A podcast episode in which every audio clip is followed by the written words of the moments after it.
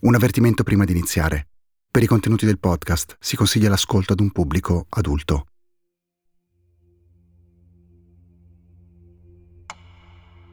Il tempo nella storia di Elisa Claps segue il ritmo di un metronomo impazzito. A volte scorre talmente lento che un giorno sembra non finire mai. Dal momento della sua scomparsa le ore si sono dilatate in mesi, poi anni estenuanti in cui la preoccupazione è diventata ansia, l'ansia angoscia, l'angoscia rabbia, la rabbia dolore. Poi accade qualcosa, il metronomo si agita e riprende a battere in maniera frenetica, come quando in Italia arriva la notizia della morte di Heather Barnett e si torna a parlare di Danilo Restivo. Ecco, è lui, ci siamo, lo prenderanno, ora si saprà tutto. Poi però tutto rallenta di nuovo, fino a quando, all'improvviso, 17 anni dopo, quel tempo non ha più senso.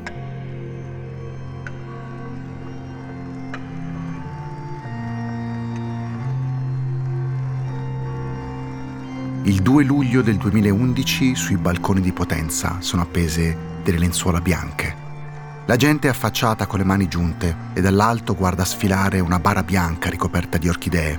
Anche quelle sono bianche. Il corteo funebre è partito alle 9 del mattino dal liceo classico Flaccò, quello che Elisa Claps frequentava prima di essere uccisa. Ora che l'hanno ritrovata, 5.000 persone l'aspettano in piazza Don Bosco per darle l'ultimo abbraccio.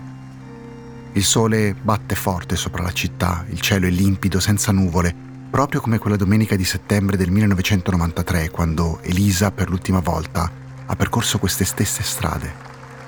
All'arrivo della sua bara, l'intera città applaude Gildo Claps, in prima fila, copre gli occhi gonfi di lacrime con gli occhiali scuri, come suo fratello Luciano.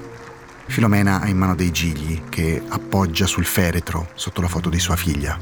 Quella in cui Elisa sorride, appoggiata allo stipite di una porta con il maglioncino bianco a collo alto che proprio la madre le aveva cucito.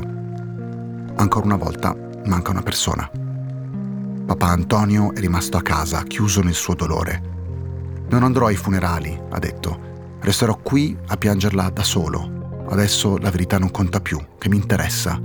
Lei, Elisa, qua oggi, non c'è. A celebrare il funerale è Don Marcello Cozzi. La sua omelia è dura, un pugno allo stomaco per l'intera città. Quella ragazza che hanno cercato in giro per il mondo, in verità, è sempre stata lì. Elisa aveva solo 16 anni l'età di molti di voi in questa piazza.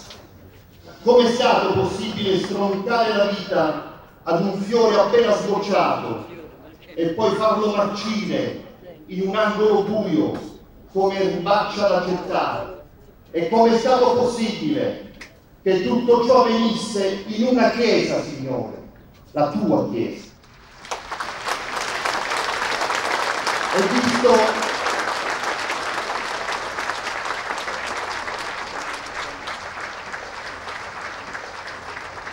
Vorremmo dirti di uno Stato che con le sue istituzioni è stato a volte assente e quando c'è stato è stato indegnamente rappresentato. Vorremmo parlarti, Signore, con tanta, tanta sofferenza nel cuore, di chi ha preferito bisbigliare piuttosto che gridare, dimenticare piuttosto che mantenere sveglia l'attenzione. Togliete quel macigno che ha tenuto nascosta Elisa per 18 anni. E fate uscire tutta, tutta, tutta la verità, ma proprio tutta.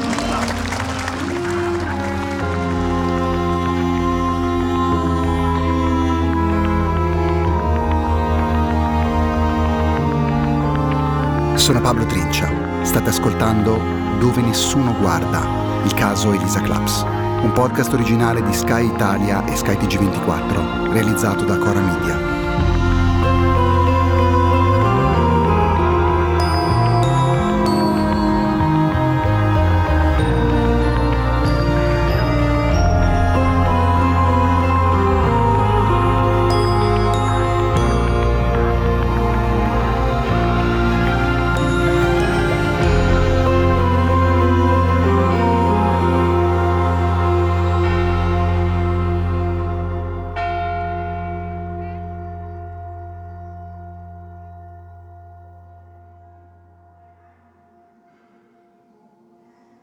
Mi trovo a Roma, in una delle mille chiese nel centro della città.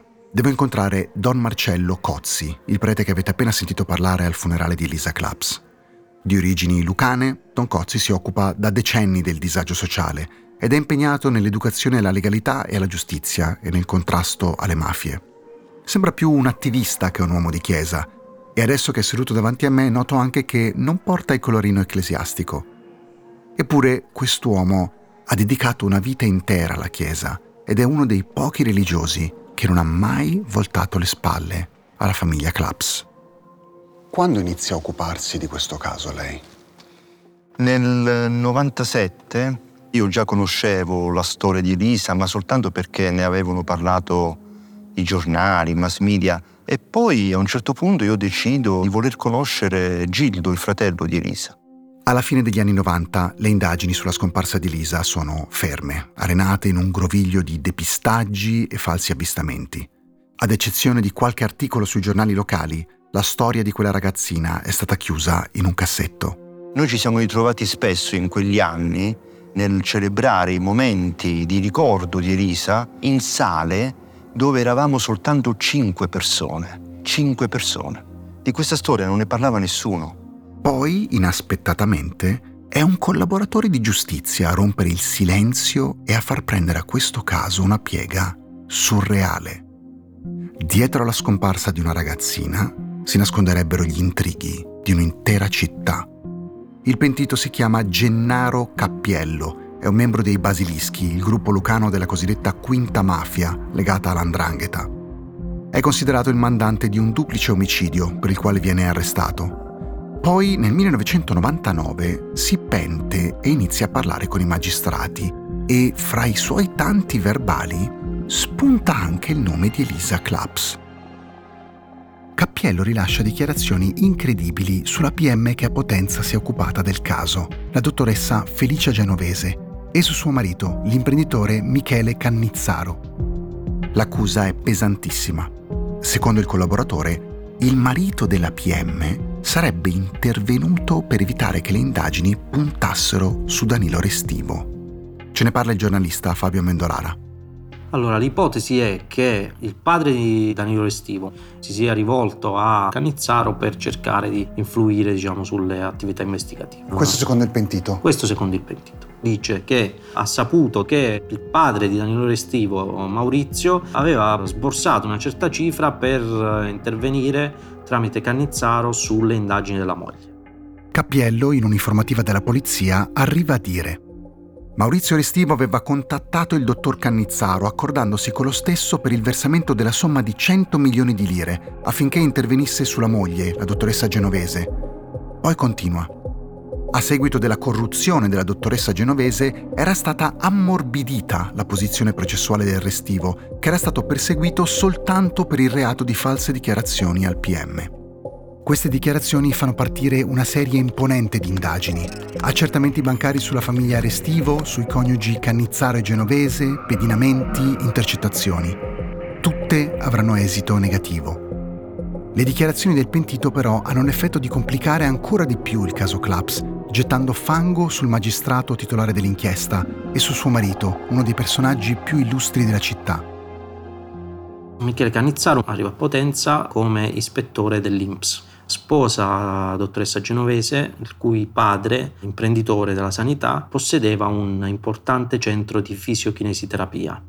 Alla morte del suocero, il padre della PM genovese il dottor Canizzaro aveva preso le redini del centro, che sotto la sua guida è diventato uno dei poli d'eccellenza della regione Basilicata, e da qui scalerà i vertici della sanità lucana.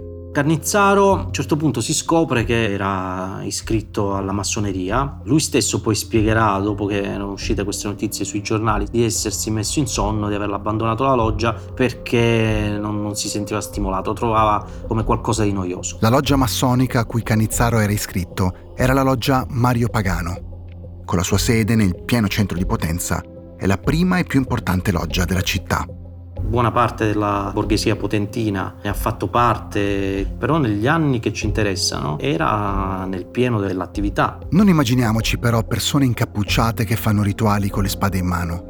La massoneria in questo caso sembra più simile ad un circolo d'élite in cui gli esponenti più illustri e altolocati della città si ritrovano per fare affari. Dirigenti d'azienda, avvocati, medici, militari, amministratori pubblici, bancari, gente che influenza la politica e l'economia dell'intera regione. Io ho fatto del bene a 214 persone che sono persone legate a politici, a sindaci, la persona intercettata è proprio Maurizio Restivo, il padre di Danilo, l'uomo al centro delle dichiarazioni del pentito Cappiello. Anche il fratello del sindaco mantiene la famiglia con i soldi che guadagna grazie a me, perché io gli ho dato il posto a questo mascalzone. Il signor Restivo, lo ricordiamo, è il direttore della Biblioteca Nazionale, una posizione che lo fa entrare nei salotti che contano a Potenza. Dice di conoscere tutti e di averne aiutati tanti, ma lamenta la mancanza di riconoscenza. Qui per esempio parla del fratello di un prete, di cui però non fa il nome. Questo fratello del prete, che era un mio impiegato che veniva a prendermi e mi portava la borsa, personaggi senza coglioni, persone inette che cercano ora di, di trasullarsi sulle disgrazie degli altri devono fottersi, devono sbatterci le corna, perché questa è la verità. Noi non abbiamo mai fatto niente di male, abbiamo fatto del bene. Punto e basta, perché se Danilo si trova così è perché è stato troppo educato, doveva nascere un delinquente e sarebbe stato fortunato. L'appartenenza di Maurizio Restivo ad una loggia massonica non è mai stata dimostrata ma questa telefonata lascia intendere come avrebbe funzionato il meccanismo di conoscenze e favori del capoluogo lucano. La vulgata vuole che ci sia questa potenza di Maurizio Restivo che poteva arrivare a qualsiasi personaggio e influire su quel personaggio. Voci che però non hanno mai trovato riscontro. Eh, ora immaginare che sia riuscito a corrompere dal magistrato al poliziotto all'avvocato della controparte all'ultimo degli investigatori risulta veramente incredibile. Secondo il giornalista, infatti, ciò che ha permesso a Danilo di cavarsela per tutto questo tempo non sarebbe stato l'intervento del padre o la scorrettezza degli inquirenti, ma l'aiuto di una lista molto più lunga di personaggi provenienti dagli ambienti più vari. Una vera e propria spirale in cui ognuno avrebbe cercato di coprire gli sbagli di chi veniva prima. Magari c'era stato un primo errore. Quel personaggio che aveva commesso l'errore si era rivolto al suo capo, chiedendo protezione. E si era creata una catena veramente ampia di non sono riuscito a fare, non ho fatto bene e che ha creato dei vantaggi a Danilo Restivo, soprattutto per gli errori commessi nell'immediatezza mancati sopralluoghi, mancato sequestro degli abiti, testimoni non ascoltati. E alla fine siamo arrivati a che ogni volta in cui qualcuno si andava ad occupare del caso Claps dava fastidio a tutti quelli che qualcosa in quel caso lo avevano combinato. Le accuse di Cappiello, che verrà anche denunciato per calunnia dalla dottoressa genovese, non troveranno nessun riscontro e verranno alla fine ritenute non credibili. Secondo i giudici, le sue sono illazioni prive di riscontri, che però nel frattempo hanno comportato il trasferimento del fascicolo di indagine. La Procura di Potenza, per un problema di incompatibilità, non può più occuparsi del caso Claps. Il fascicolo cambia così regione e passa nelle mani della Procura di Salerno. La nuova squadra investigativa a cui viene assegnato il caso Claps deve ripartire da zero e riprendere in mano anni di indagini. Quello che sembra l'ennesimo stop, però, in realtà si trasforma in una grande opportunità. Gildo Claps. Le indagini avevano ripreso vigore con l'arrivo del nuovo capo della mobile che era Barbara Strappato. Il primo atto che fece ci chiamò, in maniera molto molto umana disse devo chiedervi innanzitutto scusa per tutto quello che vi è stato fatto e che avete dovuto subire. In qualche modo dovremmo riuscire ad arrivare a una verità. In ufficio c'era una stanza piena di faldoni che appunto raccontavano la scomparsa di Elisa Claps e quindi bisognava leggere con occhi nuovi, liberi, in modo da comprendere su cosa bisognava invece approfondire. Barbara Strappato è una dirigente della Polizia di Stato, ha diretto la squadra mobile di Potenza dal 2007 al 2012 e ricorda benissimo il giorno in cui ha conosciuto la famiglia Claps, in particolare Filomena.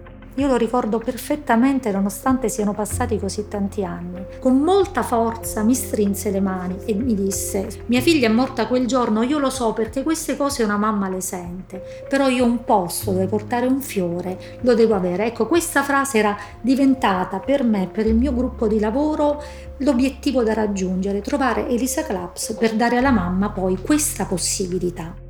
Per te era un caso diverso dagli altri questo a livello personale? Sì, il caso Elisa segna, segna eh, l'uomo e l'investigatore. Giuseppe Viggiano è il vice ispettore della polizia che ha lavorato nella squadra della dottoressa Strappato. Ti segna soprattutto perché ti rendi conto la città cosa non ti offre, la spontaneità, le porte chiuse di una città. Le porte chiuse di una città. Ecco perché ti segna. La prima cosa che salta agli occhi dei nuovi investigatori è proprio la catena di sviste ed errori che si sono accumulati fin dai primi istanti dopo la scomparsa della ragazza. Ed era chiaro che c'era stata una disattenzione, una non so, una superficialità nel fare alcune cose. Io uso queste parole perché, diciamo, è corretto che io usi queste parole e non altre, però era chiaro che non si era voluto essere incisivi in tante occasioni. La Strappato capisce immediatamente che per anni non è stata data abbastanza importanza alla pista fondamentale, che era proprio la più semplice, quella che portava a Danilo Restivo. Quando abbiamo finito di leggere tutto, appare chiaro che la storia di Elisa non è la storia di una scomparsa, ma è la storia di un omicidio. La squadra mobile quindi decide di perquisire la casa dei Restivo a Potenza. Cominciano dal soggiorno dove Maurizio, il padre, da buon direttore della Biblioteca Nazionale, colleziona centinaia di libri. Sfogliammo libro per libro, alla ricerca di un elemento, qualsiasi potesse essere. Ma in sala non trovano nulla. Quando si spostano nella camera in cui un tempo dormiva Danilo, invece, spunta fuori parecchio materiale interessante. Vengono trovate numerose foto che lo ritraggono insieme a ragazze nude, alcune delle quali, leggo testualmente, con evidenti difetti fisici e in pose erotiche. Danilo affermerà che si tratta di sue ex fidanzate. Ci sono poi dei ritagli di giornale, di articoli su violenze subite da donne e bambini. Infine, in un cassetto, trovano un'agenda con vari numeri di telefono e attaccato su una pagina un post-it giallo con scritto a penna nera. Licia Genovese e accanto il suo numero di telefono. È strano sia perché quello è effettivamente il numero del magistrato che indaga proprio su Restivo, sia perché quel diminutivo Licia fa pensare a un rapporto di confidenza, in questo caso tra l'indagato e chi indaga su di lui. Barbara Strappato, dirigente della Mobile. Cosa dire in merito? Non mi sembra normale avere il numero, l'utenza telefonica di un magistrato, però non è un numero segreto, poteva essere conosciuto a tanti, certamente a casa di un indagato mi sembra strano trovarlo. Quel post-it lo abbiamo avuto tra le mani anche noi.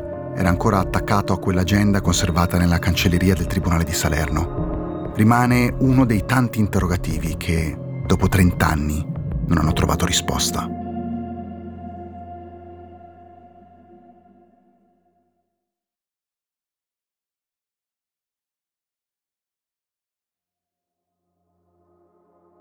Nel 2008, a 15 anni dalla scomparsa di Elisa, sul blog Il Popolo della Rete compare una discussione chiamata Quanti dubbi sul caso Elisa Claps.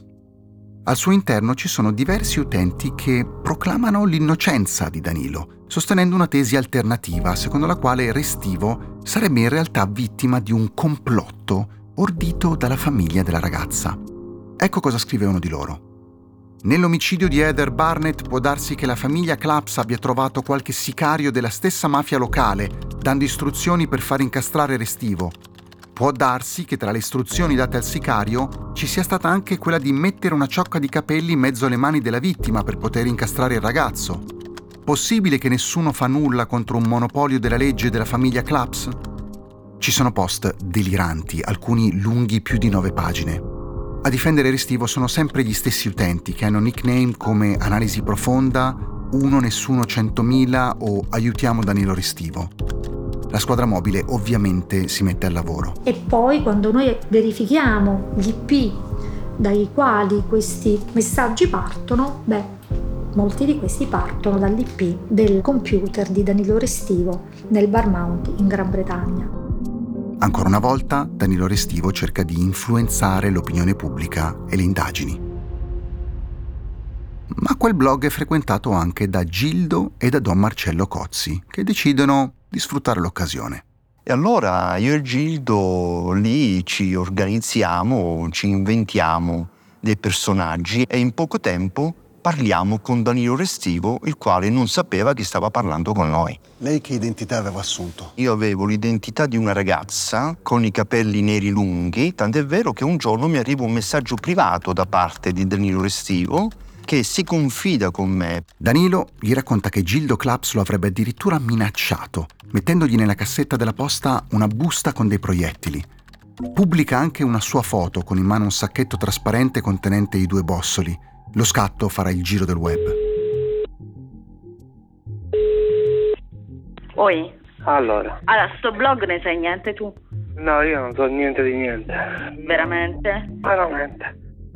Anche Anna, la sorella di Danilo, ha notato quegli strani post in difesa del fratello e anche lei si è insospettita. Io non ho il tempo di, di vedere il blog, sto cercando avvocati, quindi sì. Ti sto dicendo che c'è questo blog pro Danilo Restimo dove praticamente è stata denunciata a tuo carico un, uh, la violazione dei diritti umani. Hanno fatto un appello per cercare avvocati. Sei sicuro tu di non... Uh, di non aver orchestrato no, tutto. No. E allora tu stai fermo, non fare niente.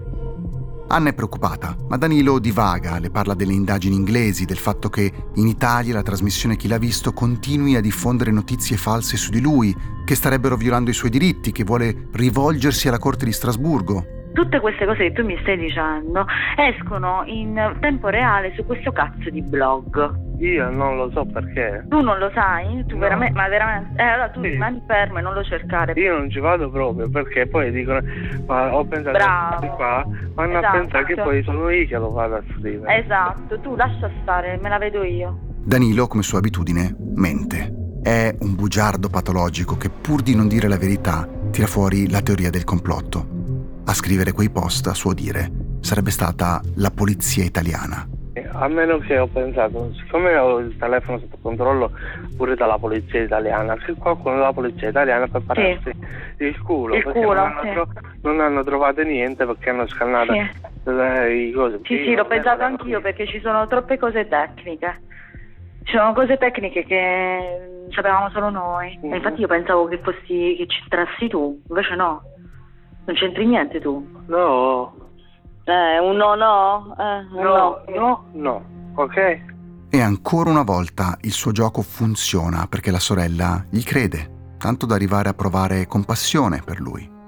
Non te la prendere così, dai, che lo sai, ti vogliamo bene, siamo qui, su, va bene, in qualche modo facciamo, va bene? Ok, ti voglio bene. Ma anch'io tanto. Allora non c'entri niente tu con questo sito, no. eh? va bene, ciao, un bacio. Ciao, un bacio, ciao. ciao.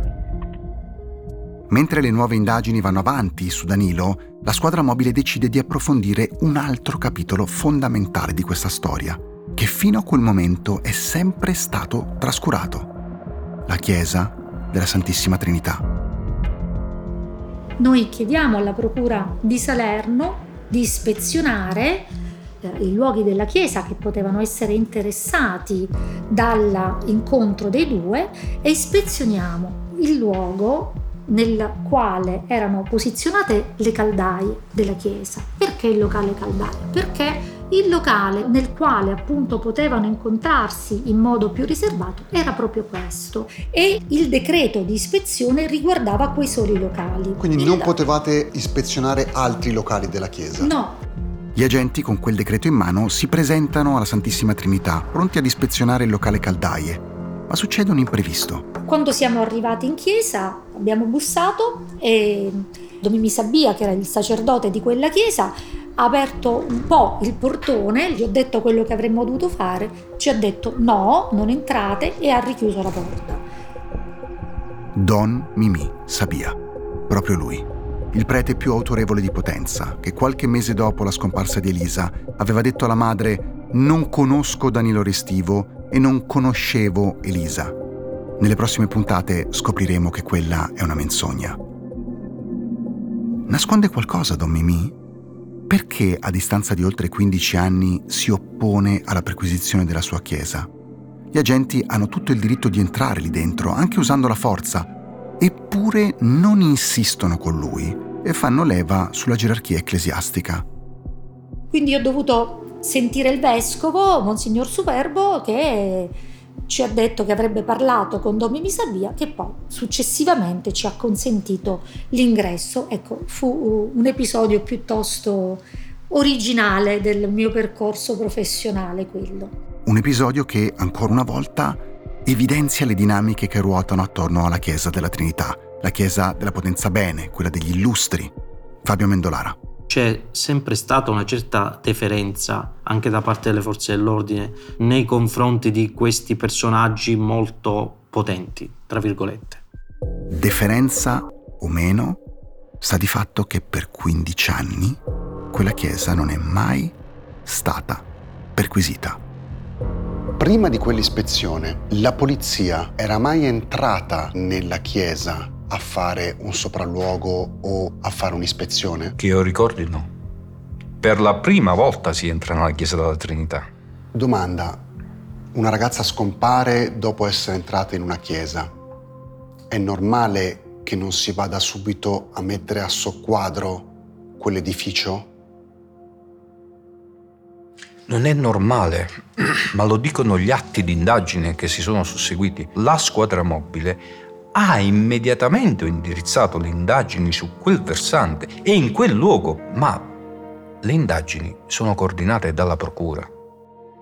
La Chiesa della Trinità da sempre, ma credo anche nell'immaginario collettivo, ha sempre fatto da sfondo sinistro a questa storia. Dopodiché io, come dire, davo per scontato che quantomeno una perquisizione sommaria fosse stata fatta all'interno della Chiesa. Io lo davo per scontato questo, ovviamente, cioè non immaginavo che in realtà non c'erano mai entrati nella Chiesa, perché io la prima cosa che dissi, oltre dopo Rastivo, dissi andate a vedere in Chiesa, chiaramente.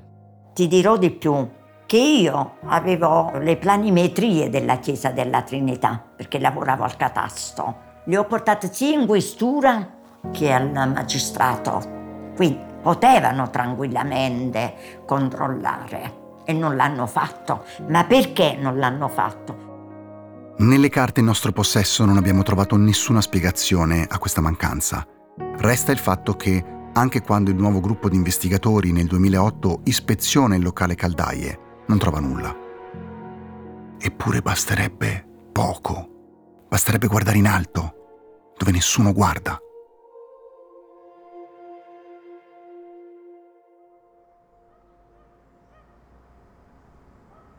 17 marzo del 2010. Sembra un secolo fa. Verso le 9 di quel mercoledì mattina, tre operai parcheggiano il loro furgone nel piazzale davanti alla Santissima Trinità a Potenza. Sono stati chiamati per cercare l'origine di alcune infiltrazioni che da tempo macchiano il soffitto della navata principale. Gli operai entrano in chiesa, salgono le scale e arrivano al terrazzo da cui si vede l'intera città lasciano lì la loro attrezzatura e iniziano a guardarsi intorno per cercare la perdita, ma non trovano niente. Notano però che accanto al campanile c'è un passaggio che conduce ad una porta dalla quale si arriva a un sottotetto. La porta è aperta e Corneliu, uno di loro, decide di entrare. Si trova in un posto sporco, pieno di polvere. È uno stanzone attraversato da grosse travi di legno poste ad 80 cm da terra per camminare deve scavalcarle, ma non è facile, là dentro non si vede nulla. Nonostante fuori sia giorno, per poter ispezionare il pavimento l'operaio deve farsi luce con il cellulare. Inizia dall'angolo alla sua sinistra, ma non c'è niente. Poi punta il cellulare dall'altra parte e nota un mucchio di tegole che però non sono proprio appoggiate al pavimento. È come se lì sotto ci fosse qualcosa. Corneliu si avvicina è arrivato a pochi centimetri capisce che quella giornata la ricorderà per tutta la vita. Coperto di polvere e ragnatele, c'è quello che rimane di un corpo.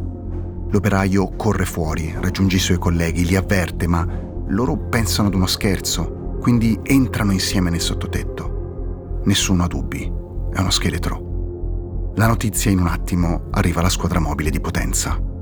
Giuseppe Vigiano. 17 marzo 2010 eh, c'era poca gente in ufficio. Tarda mattinata eh, squillano all'impazzata i telefoni. Prendo la telefonata, sala operativa. Dice, ah, squadra mobile, eh, dimmi cosa hai bisogno. Degli operai facendo dei lavori hanno trovato un cadavere di una donna. Chiedo dove? Mi dicono la Trinità. Gli richiudo il telefono in faccia, vado nella stanza del mio caposezione. Antonio, andiamo. Hanno trovato Elisa. Furono queste le mie parole. Antonio mi guarda e dice, ma che cazzo dici? Hanno trovato Elisa. Andiamo alla Trinità. Varcammo la soglia della, della chiesa, arrivammo in sagrestia. E poi queste scale, quelle famose scale che mai abbiamo salito prima. La prima rampa, la seconda rampa, arriviamo sul tetto, dal tetto entriamo nel sottotetto, buio, tetro, forse con 30 centimetri di escrementi di piccioni arriviamo nell'angolo più recondito del, del sottotetto. Si illumina un, un, corpo, lo sguardo si, si sofferma immediatamente su due cose. Le scarpe, gli occhiali di Elisa erano i suoi, erano i suoi. Ci siamo guardati, essere fatti, perché non siamo saliti qui sopra mai. Appena la città vede le volanti fermarsi davanti alla chiesa e si sparge la voce che là dentro c'è un cadavere, è chiaro a tutti che si tratti di Elisa Claps. Don Marcello Cozzi è uno dei primi a saperlo. Io ero a Milano, avevo appena finito un incontro in una scuola ed ero andato in aeroporto, ero a Linate, quando mi arriva una telefonata di un amico da Potenza, un giornalista, che mi dice guarda stamattina nella chiesa della Trinità hanno trovato un cadavere dietro una parete, eh, guarda che è il cadavere di Elisa. Io telefono a Gildo subito. Ero fuori Potenza, ero andato per lavoro a Napoli, ero sulla strada del, del ritorno, mi chiede dove sono, dico guarda Marcello sono in viaggio, sto guidando, sto rientrando da Napoli. Io poi dico a Gildo, Gildo però fermati eh, in una piazzola perché ti devo dire una cosa. Lui mi dice ma è una cosa importante, è talmente importante che devi fermarti. Mi fermo alla prima piazzola eh, dico Marcello, ma dimmi che, che, è successo? Guarda Gildo, mi hanno telefonato da Potenza, hanno ritrovato Elisa. Io lì per lì dico, ma come Marcello, cioè dove, dove l'hanno trovata? Cioè, io per un attimo mi era scattata la cosa, detta così, hanno ritrovato Elisa, non so perché, per un attimo ho pensato, abbiamo ritrovato Elisa viva, cioè, eh, gli dico Marcello, ma dove, dove l'hanno trovata? E lui dice, nella Trinità. Ancora oggi io quando racconto questa storia mi vengono i brividi perché ricordo il momento di silenzio. Il momento di silenzio, Gildo in silenzio, io pure in silenzio, non sapevo più che cosa dirgli.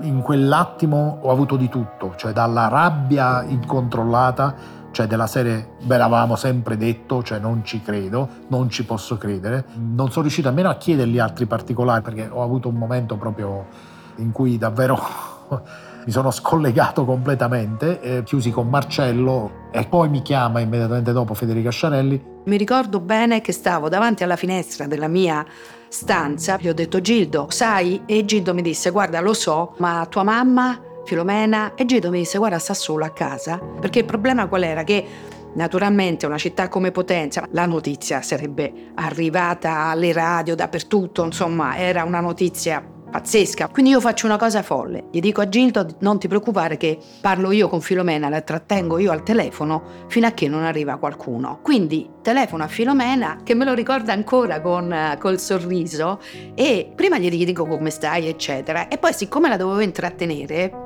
comincio a parlargli dei miei problemi, della scuola di mio figlio, cioè di cose assurde, ma la tengo tipo mezz'ora, 40 minuti al telefono perché non arrivava nessuno.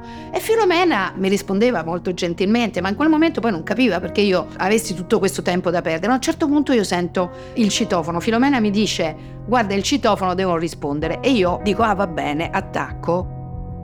Eh, questa è un'altra triste storia. Il 17 marzo tutti sapevano che era stato trovato il corpo di Elisa. Io l'ho saputo alle due. Alle due, erano le due e mi citofonarono. Filomena, sono Giuseppe Vigiano, la squadra Moro. E mio marito dice chi è? Dico no, dico sono due poliziotti, non so, mi devono notificare una carta. Filomena dice solo questo, se non ricordo male. Scendo, non salite. E sono scesa a Pianderrino. Ci apre il portone, entriamo nell'atrio, sentivo la sigla del TG regionale che andava. Mentre stavo per aprire il portone, sento la televisione della signora Pianderreno a tutto volume, ritrovato il corpo di Elisa nella chiesa della Trinità. Sono caduta per terra. Filomena è cosciente, ma rimane in silenzio davanti al portone. L'ispettore Vigiano e il collega corrono verso di lei, la aiutano a rialzarsi. Anche loro non riescono a trovare le parole per dirle quello che in 17 anni lei ha sempre saputo, ma devono farlo. Dissi Filomena, ti devo dare la notizia ufficiale. Abbiamo rinvenuto un cadavere. Dobbiamo accertare a chi appartiene. E ci abbracciamo. Ci ha colto l'emozione. Ci ha colto l'emozione. Sono arrivata a casa, non lo so com'è, non, non, ho capito niente. Mio marito mi ha detto che è successo? No, dico hanno ritrovato il corpo di Elisa, ma lui aveva capito, hanno ritrovato qualcosa di Elisa. Dice che hanno trovato l'anellino, bracciato. No, dico hanno ritrovato il corpo. C'era la tavola apparecchiata, con la veranda aperta, ha preso i piatti li ha lanciati tutti fuori. Ed è svenuto lui.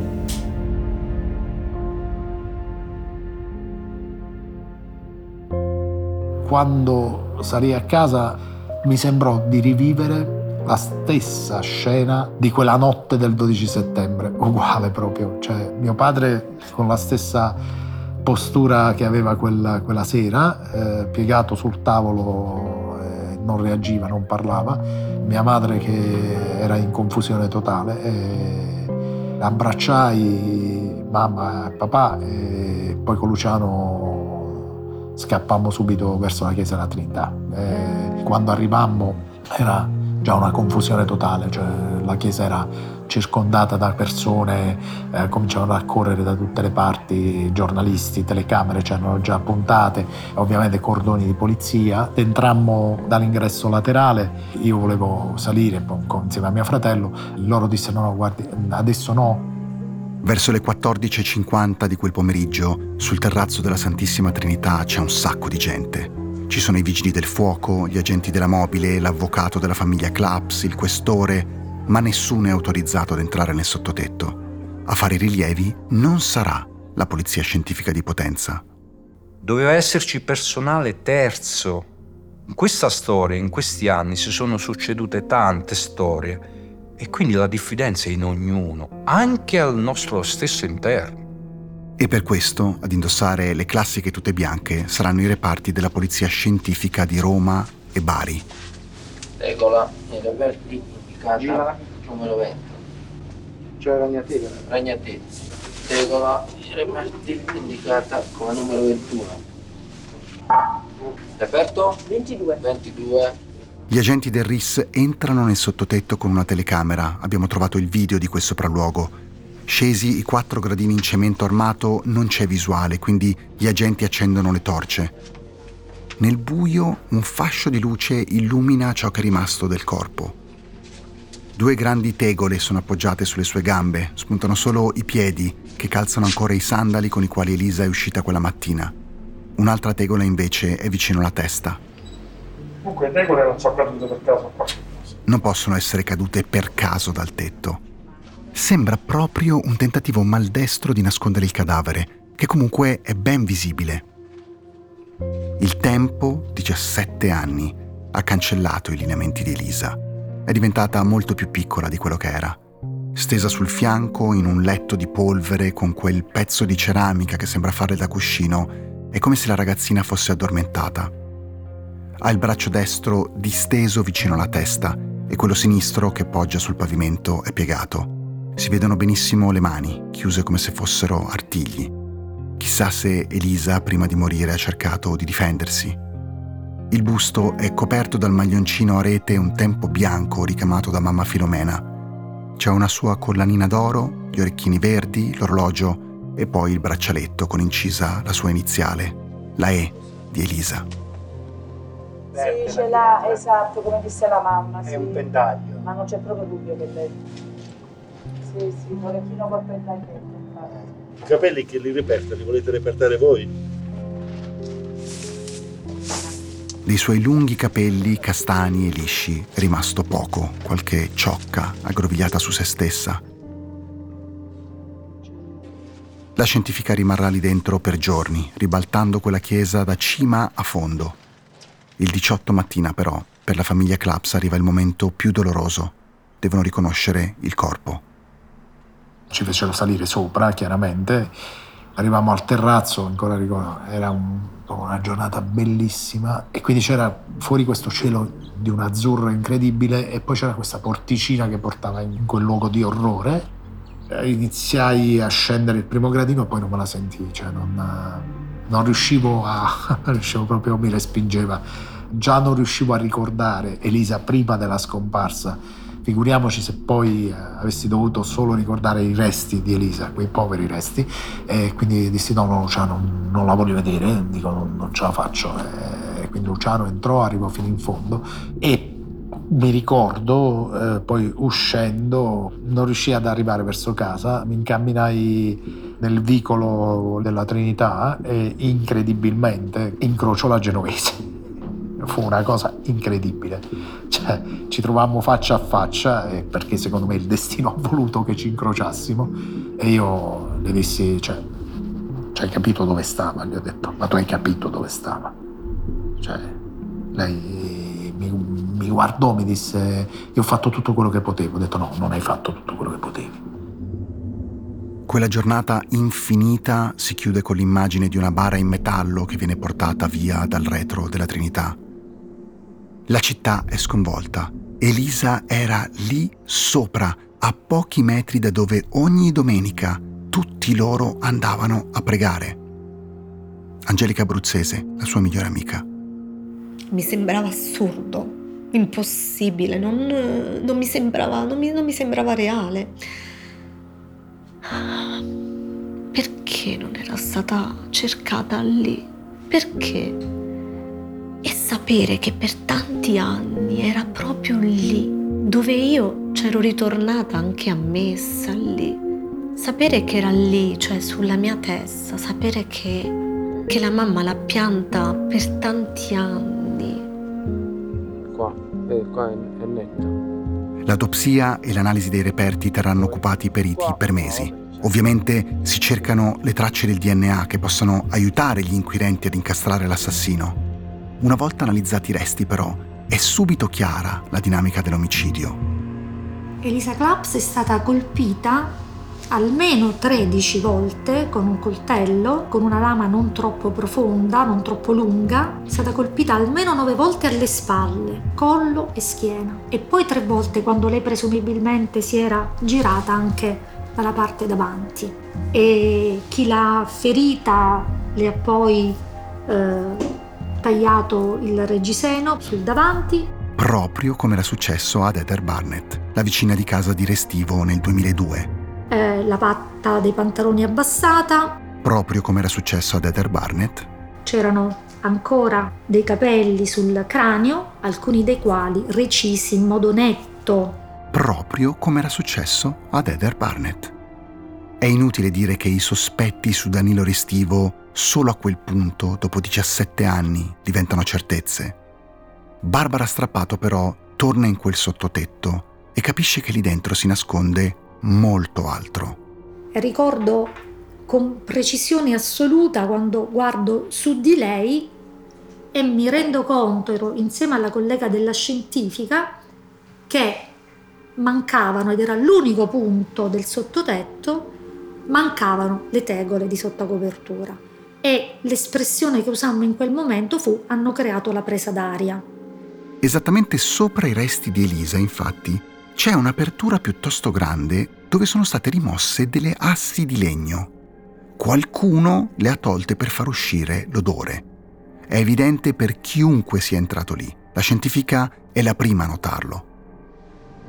Le travi sembra che sono state eh, Ma proprio staccate, smontate, eh, sì, smontate, sì. Vedi, una sta qua, un pezzo. Un pezzetto, sì. Qua, eh, vedi? E infatti è tutto Guarda qua, spaccato. le ha tirate. Sì, sì. Sì, le proprio sono state forzatamente proprio sradicate. Le è sembrato un lavoro preciso? Sì, non era stato fatto in fretta ed era stato fatto piuttosto preciso. Ma Danilo Restivo di tempo non ne aveva. Poco dopo l'incontro con Elisa era già al pronto soccorso per farsi visitare il taglio sulla mano. È possibile quindi che qualcuno lo abbia aiutato? Probabilmente dopo l'omicidio. Don Marcello Cozzi, che ha visto anche lui quel buco nel soffitto, non ha alcun dubbio. Quando mi sono trovato in quell'angolo, eh, in quel momento, ho pensato davvero come è stato grande il meccanismo che si è messo in moto per coprire l'assassino di Elisa. E poi tutto il materiale messo sopra a creare quel sepolcro non poteva essere una sola persona, non poteva essere Danilo Restivo che in preda a quell'agitazione eh, penso sia scappato subito, non poteva avere la lucidità di fare quello che poi invece altre mani hanno fatto.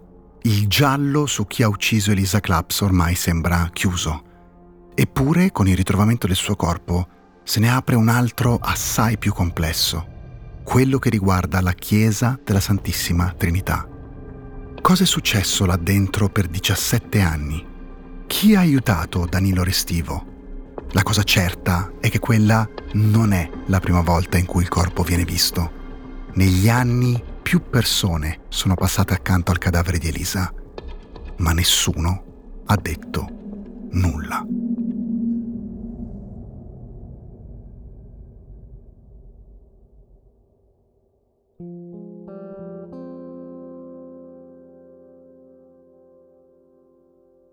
Dove nessuno guarda, il caso Elisa Claps, è un podcast originale di Sky Italia e Sky TG24, realizzato da Cora Media. Scritto da Riccardo Spagnoli, Alessia Raffanelli e Pablo Trincia, con il supporto redazionale di Eleonora Numico. La sigla, le musiche e il sound design sono di Michele Boreggi. La post-produzione è di Michele Boreggi. La creative producer è Audrey Goubon. I fonici di presa diretta sono Daniele Caniglia e Francesco Moretti. Il fonico di studio è Emanuele Moscatelli. Per Sky TG24 il direttore è Giuseppe De Bellis, il vice direttore vicario Omar Schillaci e i vice direttori Michele Cagiano, Alessandro Marenzi, Daniele Moretti. Head of News Production Alessandra Berardi.